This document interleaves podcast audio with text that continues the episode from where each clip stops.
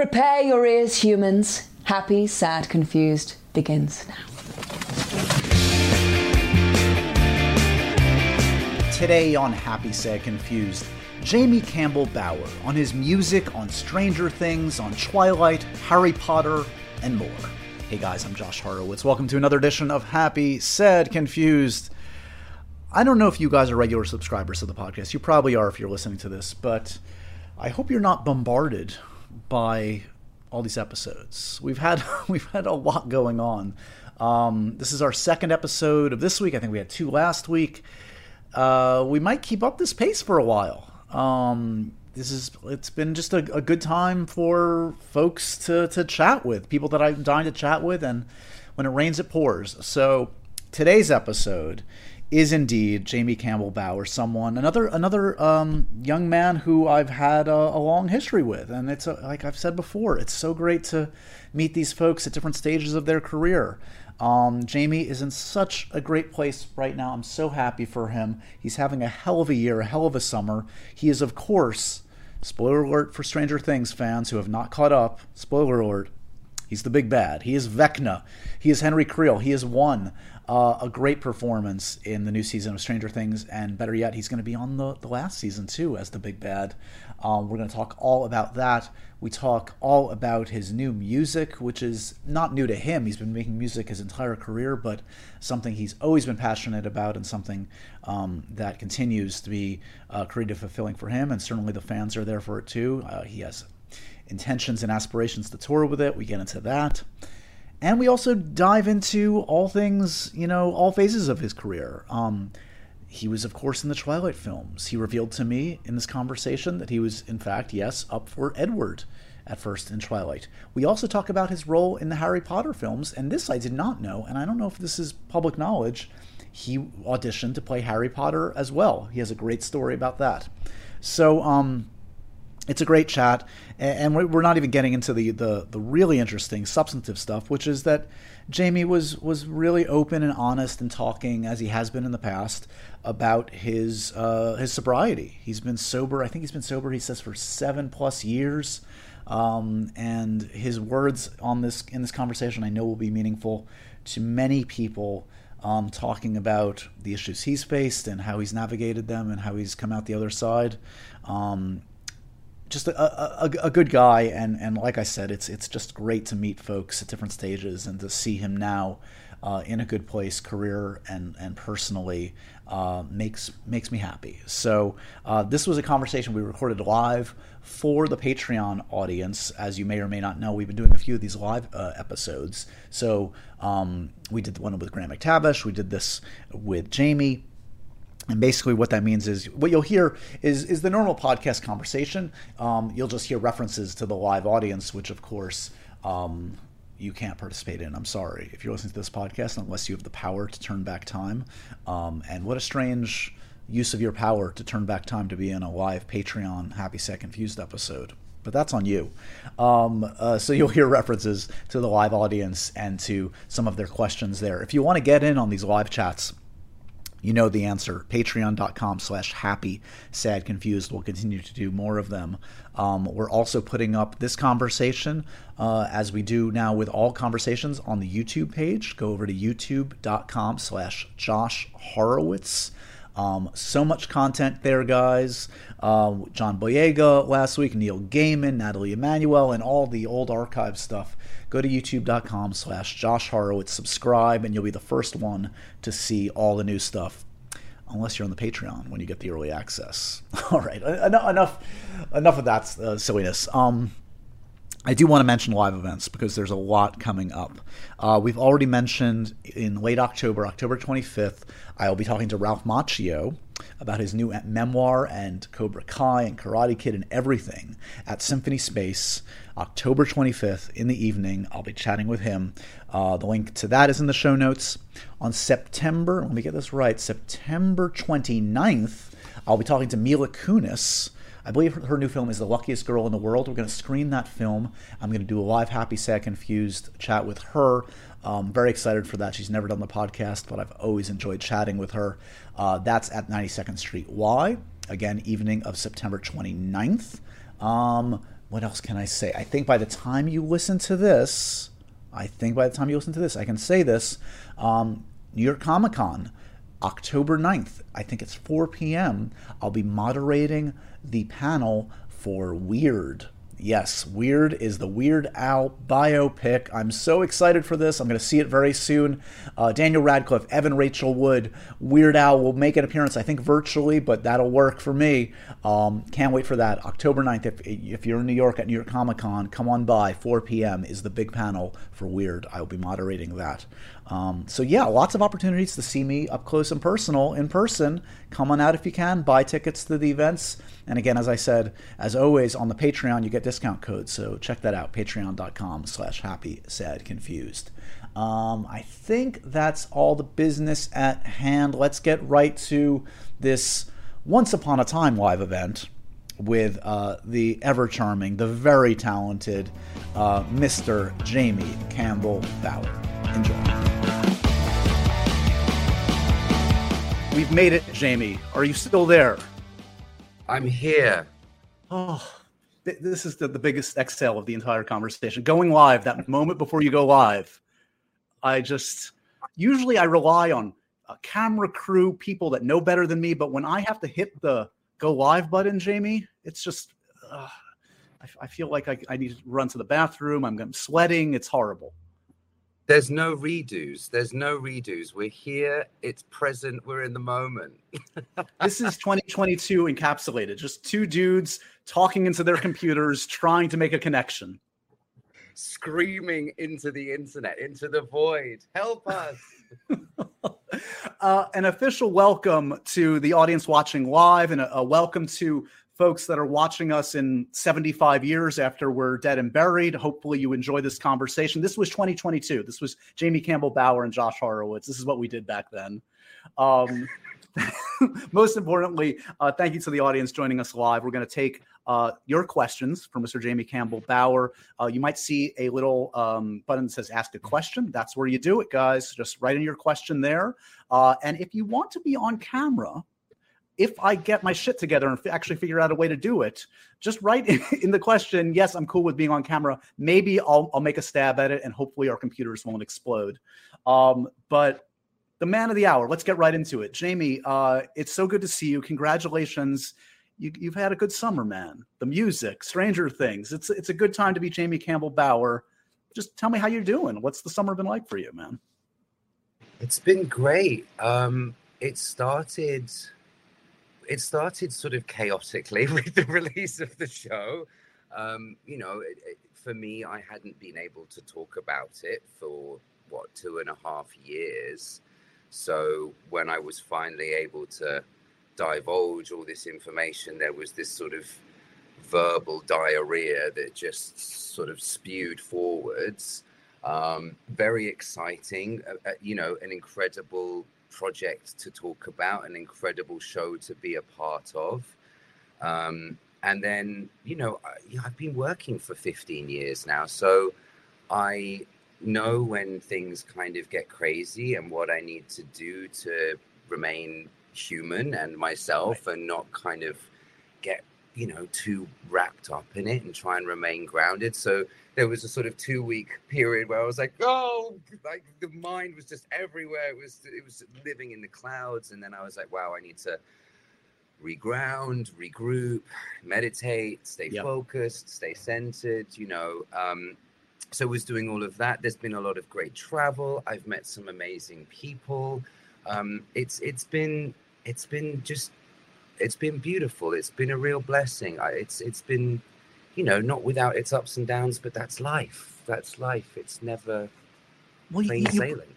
You bring up something that I wanted to kind of talk about because I remember talking to you way back when in the Mortal Instruments era, and kind of like the the, the first round of like Jamie Campbell Bower has arrived moment, a, a, a couple years after Sweeney Todd, and it was it was an exciting time, and it you're at such a different place, I know, in your life and career and mm. personally, and you, you just alluded to this, like there must be a, a, weird kind of sense of deja vu. You're, you know, you're not 22. You're a man that's kind of been through it. And like, just talk to me a little bit about, you know, this next this this new um opportunity or this like kind of second chance at you know quote unquote mainstream success do, do you feel like you you're going into this with a much different attitude given all that you've been through career wise and personal wise absolutely. I mean for me you know in my early 20s and my mid 20s and even my late 20s once you know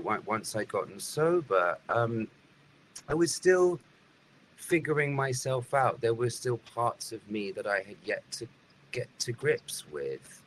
Um, and now, you know, at 33, I'm much more able to understand myself and my career and the importance of creating beautiful art and that it's very little to do with me at the end of the day, you know. Um, I think when any young person encounters a level of interest in them, it's always a very jarring and, and, and strange experience. And now I look at life like, and I look at the world, you know, it's like we're all at school together. It, it, it, it we're, we're here and actors or creative people are putting on shows. Like my agent said this the other day, he was like, darling, we're just putting on shows in the barn and we're right. hoping that people come to see the show. And if it resonates with them, then fantastic. And if it doesn't, then we try again and we do better and we figure out why. Um, so th- that for me is like a huge part mentally now. And, and I think I'm just a lot more I'm a lot happier. I'm I'm I'm I'm just a lot happier now. I, I'm really I really really am and I'm able to deal with life on life's terms now and and know that you know like I just said you know the trajectory of anyone's career or life is never this sort of like continual upward graph it, it goes up and it goes down and it's about how you deal with each of those things and how I maintain myself in those moments of the peaks and in those moments of the trough you know? It, it's if i can try and remain at peace at all times when the external forces are doing whatever they're going to do right. then i'm able to handle it and i'm able to manage it you know? I i have no control over anything other than me and and that's great and, and what people i think uh, from the outside looking in don't often realize is there's the professional stuff and the ups and downs as you said that is often totally out of your control. Even if you make a great film or tv show the marketing might not be there. It might just not hit in the right way. And it's like also meanwhile like a loved one could be dying. You could be going through a breakup. Th- things could be great. It's like th- these are these are totally different tracks. And only with wisdom and age and having been through it a few times can you kind of rationalize that? Because like when yeah, when you're 22, it's all connected, and you're just you probably just like feel like well, it's never going to end. It's going to get better. This is how it is. I mean, yeah. you of course, and I do want to, if you'll indulge me, go back a little bit. Like Sweeney Todd, I know we're going way mm. back, but that was your first film, and and it just boggles my mind when I think about that because Tim Burton, Johnny Depp, Helena Bonham Carter, Sondheim, a musical, Pinewood Studios, like everything about it was like it it kind of doesn't get better than that. It, it just can you take me back to that? Like, what was what was the intimidating part of that? What was the exciting part of that? What what jumps out when when you think back to those times? Uh, all of it was intimidating, and all of it was exciting. Uh, I mean, I got that job.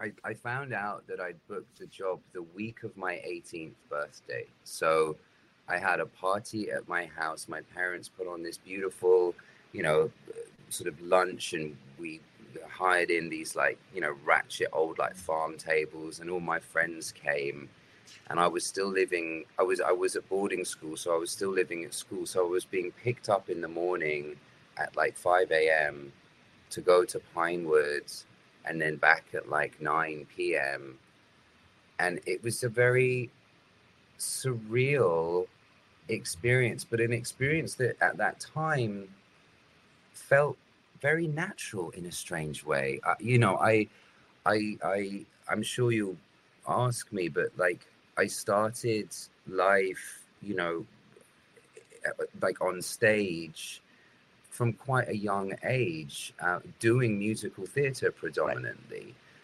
So to kind of step into doing something that was still musical theatre felt very kind of normal for me in a strange way. However, obviously it's Tim Burton, you know, it's like you're at Pinewood. It's not normal at all.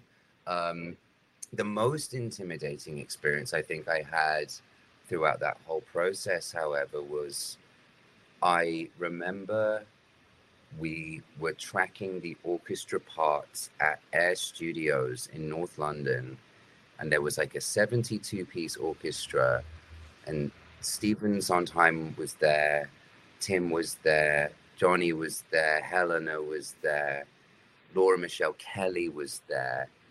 And I remember stepping into the booth to live track my vocal as Anthony Hope in front of all these legends and these icons, in front of the huge orchestra in this recording studio that has so much history. And Laura Michelle Kelly noticed that I was really nervous. And she was like, What I like to do is I like to pretend that I'm holding a chair above my head. It helps me to breathe deeper. So I went in there and tried that, and it I just failed. so I couldn't do it. I was, and so I ended up having to retrack my vocal at a smaller studio in Chiswick in West London um, with I believe his name was Mike, who was doing our who was doing our, our sound and just feeling a lot more like relaxed and and at peace. Um, but that whole experience was was very. I, I remember it with such fondness, and it, it, it was a very beautiful and you know what a what a blessing like what a blessing yeah. to to do that for your first job like that that is that really is like you say you know it's it's it's it's for some people it's the peak it's everything and and and i'm so grateful that i was able to be a part of that um but it was amazing and and, it, and i've been so fortunate that you know 99.9% of everyone I've ever worked with has been so gracious.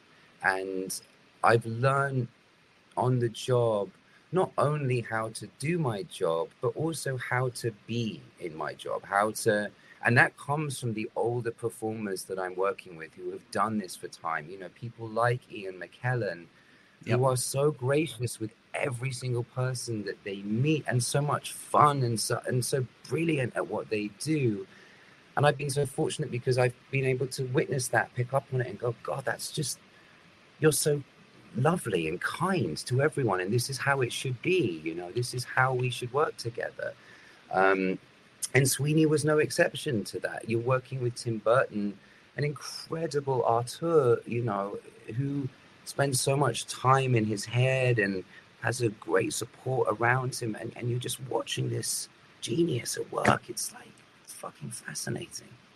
It's so funny. So the, the, a lot of people lately have been talking about this like so, supposed like Twilight resurgence. For me, Twilight never went away. Twilight was the beginning of my career at MTV. I had I had a great deja vu moment recently when Ashley Greene Ashley Greene's been doing a podcast like looking back at Twilight, and I came on and I talked a little bit about my experience just on the periphery of it. And you had a kind of a cool vantage point on it. Like you you were in it, but you didn't like you weren't like besieged like everybody else. You kind of like could dip in and out of it. Is it true, first of all, like that? You were you up for Edward? Did you do the audition for Edward for Catherine Hardwicke? Is that yes. a true story? That is a true story, and I have an email from um, I think it's from Wyck Godfrey at Summit that I think I looked at this like a year ago or two years ago because I remember Catherine had a house down in Santa Monica, and I remember I was like driving. I thought I was driving past the house. I was like, holy shit, I remember all of this going on now. So I like pulled up the, I was like, Twilight, got to find this email. And they were really interested in me reading for Edward. And they were like, you know, the, the sort of like the dedication that Jamie brings to his roles, you know, we're really interested in seeing him and all of this and all of that. And it just, it didn't work out at the time because it was around the same time that I think Sweeney was being released, is when they were interested in seeing me and I think life was just so crazy and hectic. It was one of those things that just never came to fruition. And yet, you know, cut to movie two, and they're like, "Hey, want to come and play a bad guy?" I was like, "Yeah, I'd love to." But also, I I like was not great in that audition either. like, I remember. Were you, were you with Kristen? Did you play opposite her? No, no. So I never screen tested or never auditioned for Edward. Uh, like I, it was more of just like a conversation where okay, they were like, "We we really want Jamie to come along. We'd love him to be a part of this. We see him as a potential Edward," and it just like it didn't work out. But then when I went back to read for Caius, I remember like I was still so young. I was like nineteen, and I forgot the lines and I said I was really sorry in the audition and I remember my agent at the time called me and they and afterwards and they were like the audition was fine just never say sorry in an audition ever again. Project absolute confidence. You nailed it. Never don't apologize. Yeah. Yeah which I, I which is not a note i've ever taken with me by the way. So you know i still say sorry if i get things wrong because accountability right? So um yeah like it was that was a that was a crazy time too. Yeah, wild. Was was Potter always? Were you up for other Potter roles, or was it always Grindelwald uh, back then? Mate, I was up for Harry. I I I yeah. So they came to my school uh, to look for uh, potential Potters or potential cast members, and pulled me out of a bunch of people. And so I went to go to the audition. And I think, correct me if I'm wrong, but isn't the first Potter Chris? Didn't Chris do the yep. first Potter? Chris did the first Chris two. White. Chris Columbus. That's mm-hmm. right. Yeah, of course. So going again, you know, serendipity going back to Twilight, you know, seeing Chris again. So I went to go and meet Chris when I was oh, 14, I guess. Oh, you're talking about Chris Chris Weitz. No, Chris Weitz didn't do Potter. Chris Columbus did Potter. Chris Columbus, Weitz, that's right. Yeah, yeah, yeah, yeah, yeah, yeah. Of course, of course. Chris Columbus, that's right. Sorry, yes. confusion there. So I went to go and meet Chris Columbus in London for the first Harry Potter, and they'd asked us to prepare a joke. And I had just heard this joke about a fairy, like uh, the reason why the fairy sits on top of the Christmas tree. And it, it's a really like dirty joke because it's about Christmas tree up somebody's bottom. And I told this joke in the in the audition, and there was again this sort of just like air of just like silence after I said it, and I was like, well, fuck that up. Um.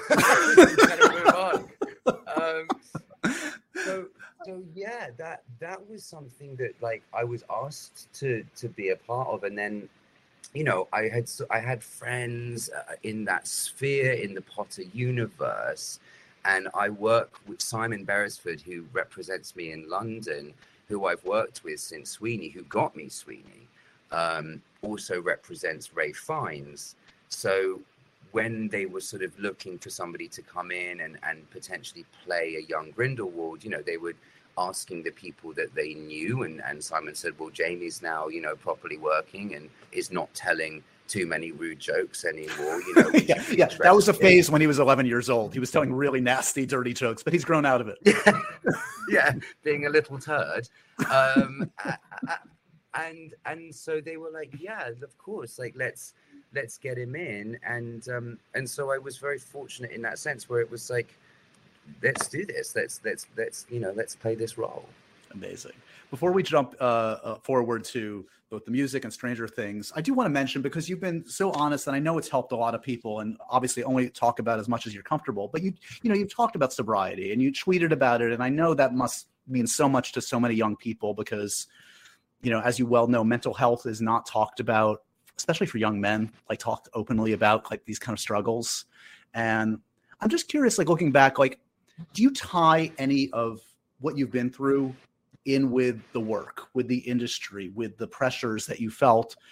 Or was this all just going to happen anyways? This is just like genetic and you know predispositions and the stuff that you were going to go through. I mean, looking back, you must have had time to sort this out and think this through about sort of the genesis of, of what you've gone through.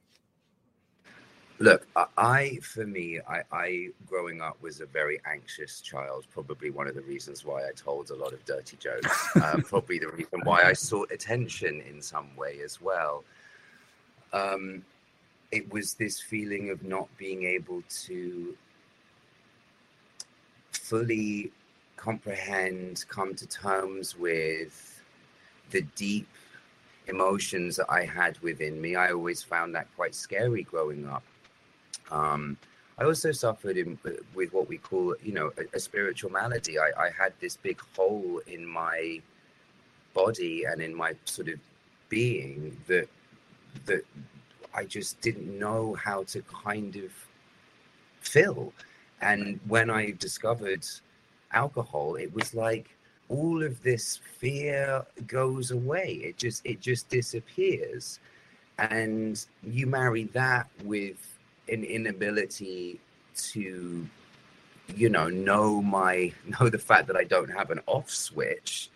It's right. it's a catalyst for like for total disaster also you know for me there was this feeling of like wanting almost to kind of I think because I wasn't able to, to, to, like I was saying, to fully grasp who I was, there was also this feeling of wanting to self-destruct in some way, um, and and and so my addiction was a very isolating and and lonely place for me. Um, it, it it wasn't. It's you know, it's not like it really is made out to be in you know the movies with rock stars where it's like you're touring the world taking a load of drugs it's the reality is is that often you know you're spending a large amount of time on your own and wanting to be on your own with your chosen substance right um and and that that you know also creates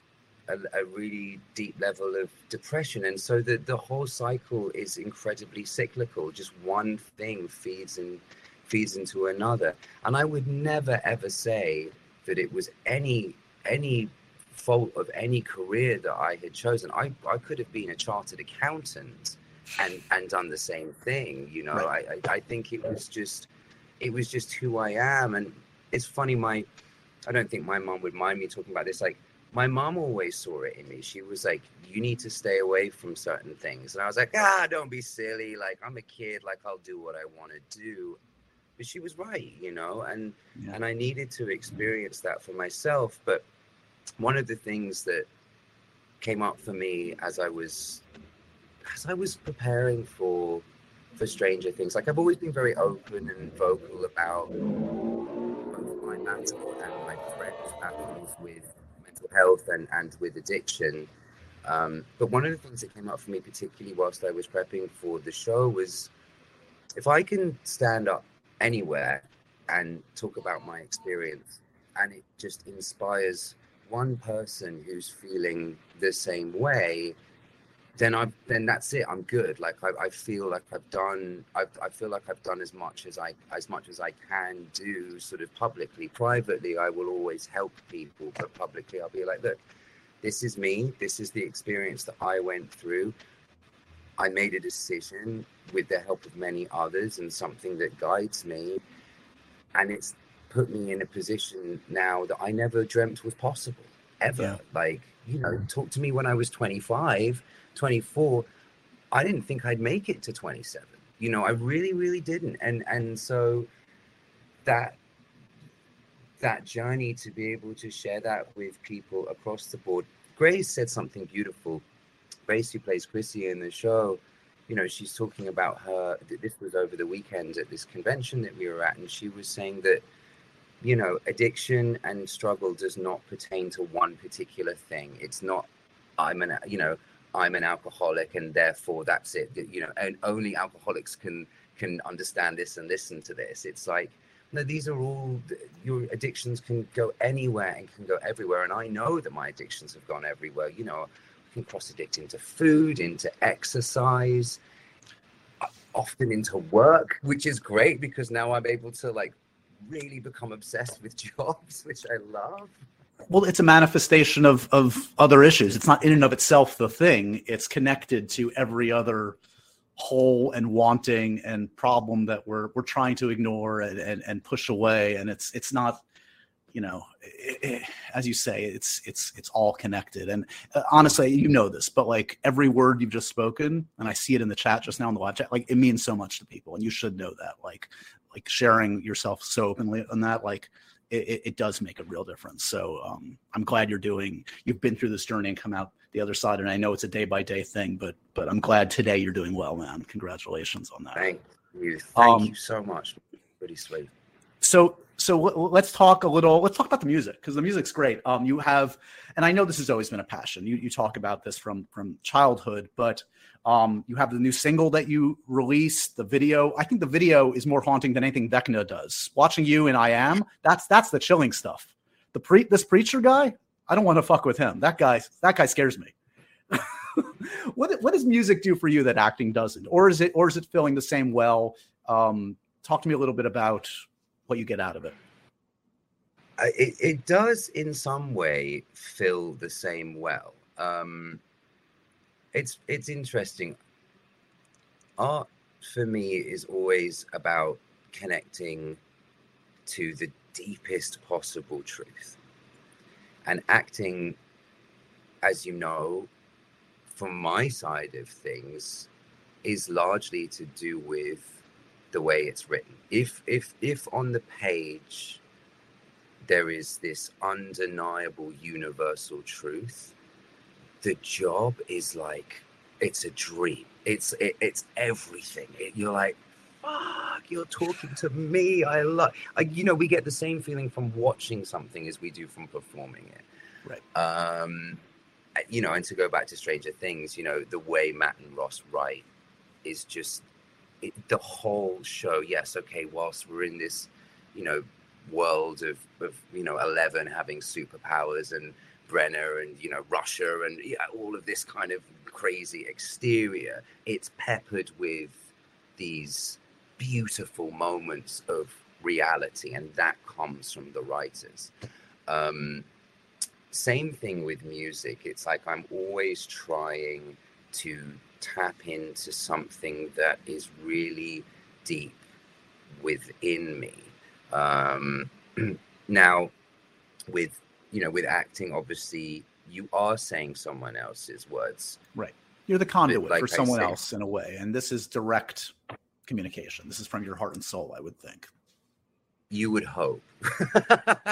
That's you the goal. Hope. That's the yeah. Uh, um, so you know, it, it, it, it, it does fill the creative need within me. Um, that being said, you know, it, it, it it comes when it comes. It's not it's not an easy journey. It's not an easy road. There are weeks where I will write things down or I will write songs and it's just absolute piffle. It's just awful. And I have to keep plugging away at it to make sure that I'm really like cutting through to the heart of, of, of, of what I want to be talking about and who who I am. Um, but its music has just always serviced this need and this desire that acting has serviced too, which is to feel free. It's this freedom that I get when I am on stage, whether it be acting or doing music, and I'm doing something that means a lot to me or something that's resonating with me, I feel the most free I have ever felt in my life. And and that feeling is a feeling that I will chase until the end of time. I don't know how free you feel when you get your eight hours of makeup to play full on Vecna. I wouldn't think it is freeing. It's like they can't see me. I can do anything. Like you, I am hidden, and I have. I, I it must feel like uh, extraordinary to step on set. I mean, it, the story's already been told. Like when you stepped out in that full regalia, you reduced poor Millie Bobby Brown to tears. I mean, it was that. That's a that's a credit to you and a credit to the makeup artists of what they're able to create in this environment. But um, I want I want to talk a little bit about your interpretation because um, man, it, it works on so many levels. I know you've talked about like finding the voice, and that took a little trial and error. What was the what was the worst version of the voice? What was the one that like that what was the what was the what was the one that you regret even toying with? Can you give me any hint of what it sounded like? Give me the shit Vecna. Uh, I want uh, shit Vecna. This shit Vecna. I, I think that I think the worst was the worst was probably at the read through, if I'm being honest, because I had never really done it in front of anyone before, so I was so nervous about it. And and shit Vecna, shit Vecna, he sounds very constipated, you know. he's he's like this, you know it's time, Chrissy. You know, he's, like... he's holding it all in. He's just sort of like, oh man, I can't believe I just did that. It was not good. It was not great. Uh, um, yeah, that was that was shit. Shit there, both you know, metaphorically and literally, if we're talking oh. about constipation. So yeah. Looking forward. I mean, the, the excitement of this is not only what you've accomplished in season four, but you know, you're the big bad like for the for the end end game. Like this is it. This is the guy. He's coming back in a big way. Um i know you probably know no- nothing. The actors never know anything until it's time to get on set. Is that true still? You're in the dark? Yes. Oh wait. Oh you do know so have you seen scripts? Have you seen anything? No i haven't seen anything. I've seen nothing wow i i jumped the gun. You know stuff. Jamie knows stuff. Who who okay you've you've played opposite a lot of talented actors. Who are you excited to potentially play with that you haven't yet in the stranger things cast? I would love to, I, I have mentioned this before. I i would really love to um to, to, to see a journey between Vecna and Will. I, I do think that there is unfinished business there between the two of them. I, I I am a huge fan of the show, and I know that you know from from sort of skulking around the internet, there are people who are suggesting that we may have seen Vecna in season one. Um, you know, and, and and I and I would love to kind of explore that relationship with Will. Purely, I think also because like visually, when I watch the show, you know, like when Will is like in bed and and you know, uh, and, and Winona's having to like up the temperature, like that's a lot. Like that's a lot. That's it's very scary, and and I love scary. So I, would like to see more of scary. Sold. All right, I want to run through a bunch of questions. We've gotten a ton of questions. Um, we'll, we'll, we'll get through, uh, through, as many of these as possible in our remaining time with Jamie. Um, here's one that I was not aware of until this person wrote this down, and then I looked it up. So Sage Hannah wants to know, hey, can you please ask Jamie Bower to say "Stop it, behave yourself"? I need this. Are you so you must be aware of this. I did then I went to YouTube and sure enough, there are tens of thousands of views on compilations of you saying stop it, behave yourself. Is this like a go-to is this like your go-to phrase that I don't that I was unaware of? I, I, I think it was. I, being British, I'm very unable to sort of handle any form of um, praise, and um, "Stop It, Behave Yourself" was sort of a shutdown. Uh, it was like, no, no, don't do that. Let's move on. Like that's making me feel funny. Um, so I am aware of it. Yeah. Okay. Okay. Um, Jess wants to know if you were made to choose between acting and music and could do only one for the rest of your life, which would you choose? It's a hard one, I know. Death, death, death, death. Can't do it. um, Avocado says, Hi, Jamie. With the massive success of your newest single, I Am, and you currently residing in the US, would you ever consider touring across the country? Yes, I would love to. Um, it's been something that I've spoken about with the great group of people that I work with. Um, for me, I really want to, when I go out on tour, do shows in strange places or do shows in places that you wouldn't normally expect to see a touring artist to go to. So, you know, for instance, like I took a bunch of crazy pictures out in this little town called Mayfield, um, Georgia, whilst we were working, and that was for the music and I'd love to go to small towns like Mayfield, Georgia, and like play in some like old abandoned church building um, and just bring a rig with me. I also remember like watching documentaries of Bob Dylan, um, and he would drive himself in the um, in, in this Winnebago, you know, across the country when he was touring. That for me is something that I would love to do. It's you know, for me, it's about making the entire experience of living an artistic experience. So if I can drive myself, you know, across the country to go and play a show, I will, and that's what I want to do. So yes, that that that is the plan. We're slowly but surely kind of getting there. Um, I want to have enough material to be able to put on a really great show for people. Um, but yeah, it's out there. It's in it's in the it's in the universe. Uh, here's a question: Who would you most like to play in a biopic? And specifically, they're mentioning um, musicians. They mentioned David Bowie, Kurt Cobain. Have you ever dreamed of playing a musician, a real life musician, in a biopic? Yeah, I, I, I would always be interested in in playing a musician in a biopic. I mean, the the, the Bowie um, movie that Johnny Flynn did was something that was floating around my universe for a minute, and I think the thing that the thing that scares me about that is, you know, it's it, it's seemingly very difficult um, logistically to obtain both the rights to the story and the music, and the music. Yeah. combined. Yeah, so I, I think if if um, if the project was right, I would definitely do a Bowie thing. It would be scary, but it would be something that I would be very, very interested in doing. But there's like a script that has been floating around since I was like 19 um, it's not a biopic about a real rock star, but it is a biopic about a musician. And I remember reading it, and there's still part of that character that's like exists within me.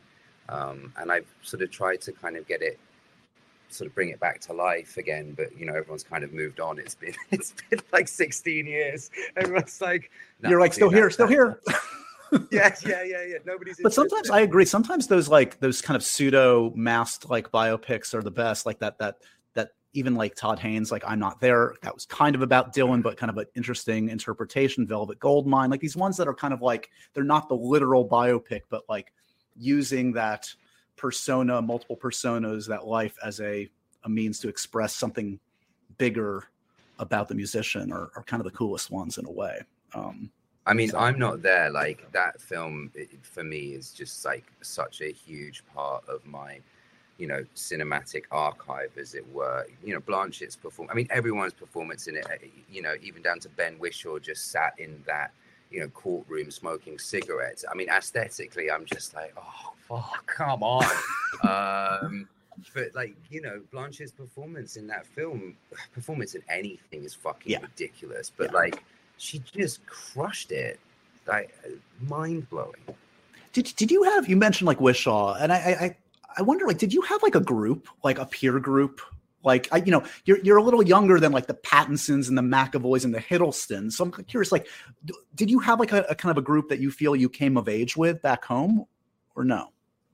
Yeah, well, kind of. I mean, you know, eh, Redmayne, um, Sturridge, Pattinson, we were all kind of when we were in our sort of they were a little bit older than me like you say but we would all do the same kind of photo shoots together. So you right. know those like up and coming actor shoots. So we'd always find ourselves on set. And then you know it's like you'd see rob just like jet off into the stratosphere. And it, you know i felt like we were kind of like old versions of like peter o'toole sat in bars smoking yep. cigarettes drinking being like fucking jaded you know being like bastard. Uh,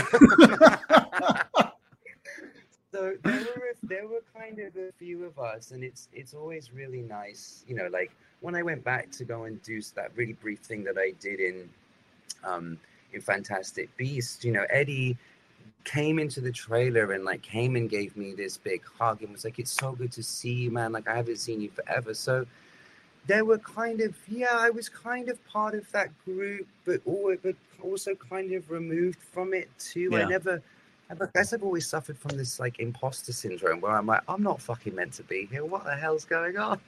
I always say this: all the best ones have imposter syndrome. If you think you belong, then I don't. I don't want to talk to you. I don't. They, they don't have the confidence. You, the good ones doubt themselves every single day, no matter how successful they are. Um, you are correct me if I'm wrong. You're going to be working with Kevin Costner, and not just Kevin Costner, but on a Kevin Costner directed western I'm very excited for this. Kevin is a great director. He knows westerns. Um, this is the next gig. Yes, sir. What's yes, the what's the prep? Have you ever done anything like this? I don't feel like I've seen this on the resume before. No, it's funny. I, I've never I've never been in a western, um, but interestingly enough, with the way that my music has been going since January of this year, it, it, all felt it's all felt very serendipitous you know? It's like run on had this like you know obviously johnny cash covered it um and and, and you know the, the look of the video that we made had this like kind of western feel to it so much so that we even used a grading when we were editing you know this western grade on it. Um, and through to I Am as well, which was a song that I made, think, before like I even got the gig with Kevin. So it has felt like everything's been sort of leading up to this moment. And then now, uh, you know, I'm really immersing myself in, in the world of sort of more modern westerns and and picking out characters that for me um, you know, for me, are helping me build this person that I that I like and the character that I'd like to see on the screen when I'm watching it. Um, so you know, it's like I'm watching movies like Bone Tomahawk and like The Proposition. Uh, nice. You know, I, I, I, went back. To, yeah, I went back to Django Unchained just because Leo's performance in that is so great and so visceral. You know, I've got the 310 to Yuma that I've got to watch as well, and like yeah. Assassination. You know, I've got I've got a I've got a sort of endless list that I'm immersing myself in. I'm also putting posters up around my house of Western films. I've got this, you know, great poster of like Kurt Russell that I'm about to put up. So like Tombstone. I'm, I'm really, yeah. yeah, exactly, yeah. yeah. So I'm really getting into it. Um, this is a this I, is a more I, pleasant I, mood board than the uh, Stranger Things mood board. This is not quite as dark as not, the Vecna mood board. Not necessarily. This I'll tell you this much: the man ain't that nice. oh no. with with the baddies that you're so good at, how have you not played an evil Imperial officer in Star Wars yet? D- Domhnall Gleeson stole your gig, basically. I think, and I love Look, Donald. I have I love Donald too, but I'm I'm going to be honest with you, Josh. I'm gunning for James Bond. I uh, not not to play Bond, but to be a villain in Bond. And I remember before Rami did the film, I was like, I'm gonna be the first person, you know, like under 30 to do it. It's gonna be a and then Rami comes along and just like kills it, and I'm like, damn it, damn it, I wanted to do that. Um, so there's I, still I time. That. I've always said that. There's still oh, time. There's still time. What's what's your villain? Do you have a do you, you want you want a scar, a uh, an affectation? What's your what's your? Uh... I, you know what? I actually have no idea. I, that's a very good question. I think it's just the dream of being the villain. I'm like, you need, hey, you have the constipated Vecna voice. You have that ready. So just recycle that. I, I love. I don't know what I could do with it. I think it's always. It's also because like I always felt like there's a point I think in every like British actor's career where we go, I'm never gonna be Bond. It's never gonna happen. Look at me. and then you go, well, what can I do? Oh, I could be the villain. That could be fun. Um, yeah. So I got I got to the understanding that I'd never play Bond. yes, like it'd be the campest James Bond ever. Let's be honest. The martini would have like a little umbrella in it. I'd watch it. These folks would watch it. We'd all watch it. Look, you could play, I was going to say Q, but Ben's got that on lockdown. Whishaw's got that. So we'll find a role for you in the Bond franchise. Um, okay. I'm so happy for all the success, man. And it's, it, look, it, has been a journey and the journey will continue. And um, I mean, I don't need to say it for this audience, but obviously the music continues. Check out. So, eh, are we going to see more singles? I know it's not necessarily an album forthcoming, but more music on its way. Yeah, more music on its way in varying different formats in varying different degrees. I, I think you know, for me, also doing the music is offering me an experience to direct my own videos more so now. So, right. and that's something that I think eventually I would love to attack in the feature world um, and, and, and get into. Um, so um, yeah, more music, more continuation of the story, just more art in general. Just just continuing to make art and, and, and put it out there for as long as humanly possible. Uh, amazing. Continued success, man. It's been great to track what you've been up to. Congratulations again. We'll talk, I'm sure, more about the music and Stranger Things and and and your next baddie with Mr. Kevin Costner. Um, it's been a real pleasure to catch up, man. I hope you're I hope you stay well. And um, anytime you need me, I'm here in my little Zoom box for you. Josh, you're so sweet. It's been a long, long time. For those people who who, who have either just made it or or um or, or don't know, Josh, you know, has interviewed me a lot over my career, and it's been so nice to kind of see you again. And I remember seeing you on the carpet at MTV uh, you know, and, and, and just gone and, and just feeling like, wow, man, this is crazy. So thank you. I'm really, really grateful. Well done, you. You know, I'll see you around. I, am here. I'm here for you. I love. Yeah, and for the record, our last uh, uh, interview on the carpet was with the three of you, Eduardo, Joe, and you. And I think I asked you to uh, make your answers so short that we could fit into a 30 second um, fight for TV. So I apologize for that. I'm glad today we had an opportunity to have a real chit chat. Um, hope to see you in real life, buddy, again soon. And uh, again, thanks everybody for watching today. Thanks to Jamie Campbell Bower. We'll see you on the next one, guys. Thank you. And so ends another edition of Happy, Sad, Confused. Remember to review, rate, and subscribe to this show on iTunes or wherever you get your podcasts. I'm a big podcast person. I'm Daisy Ridley, and I definitely wasn't pressured to do this by Josh.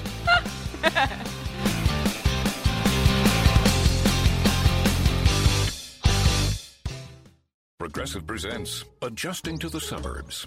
I never thought I'd care about gardening until I bought a house in the suburbs. But now I find myself in conversations about liquid fertilizer, and I wonder, am I the fertilizer guy now? no, no way. Everyone knows the ratio between phosphorus and nitrogen, right? Yeah, I'm still totally cool. Anyway, when you save with Progressive by bundling your home and auto, that's the easy part of adjusting to the suburbs. Progressive Casualty Insurance Company coverage provided in service by affiliates and third party insurers.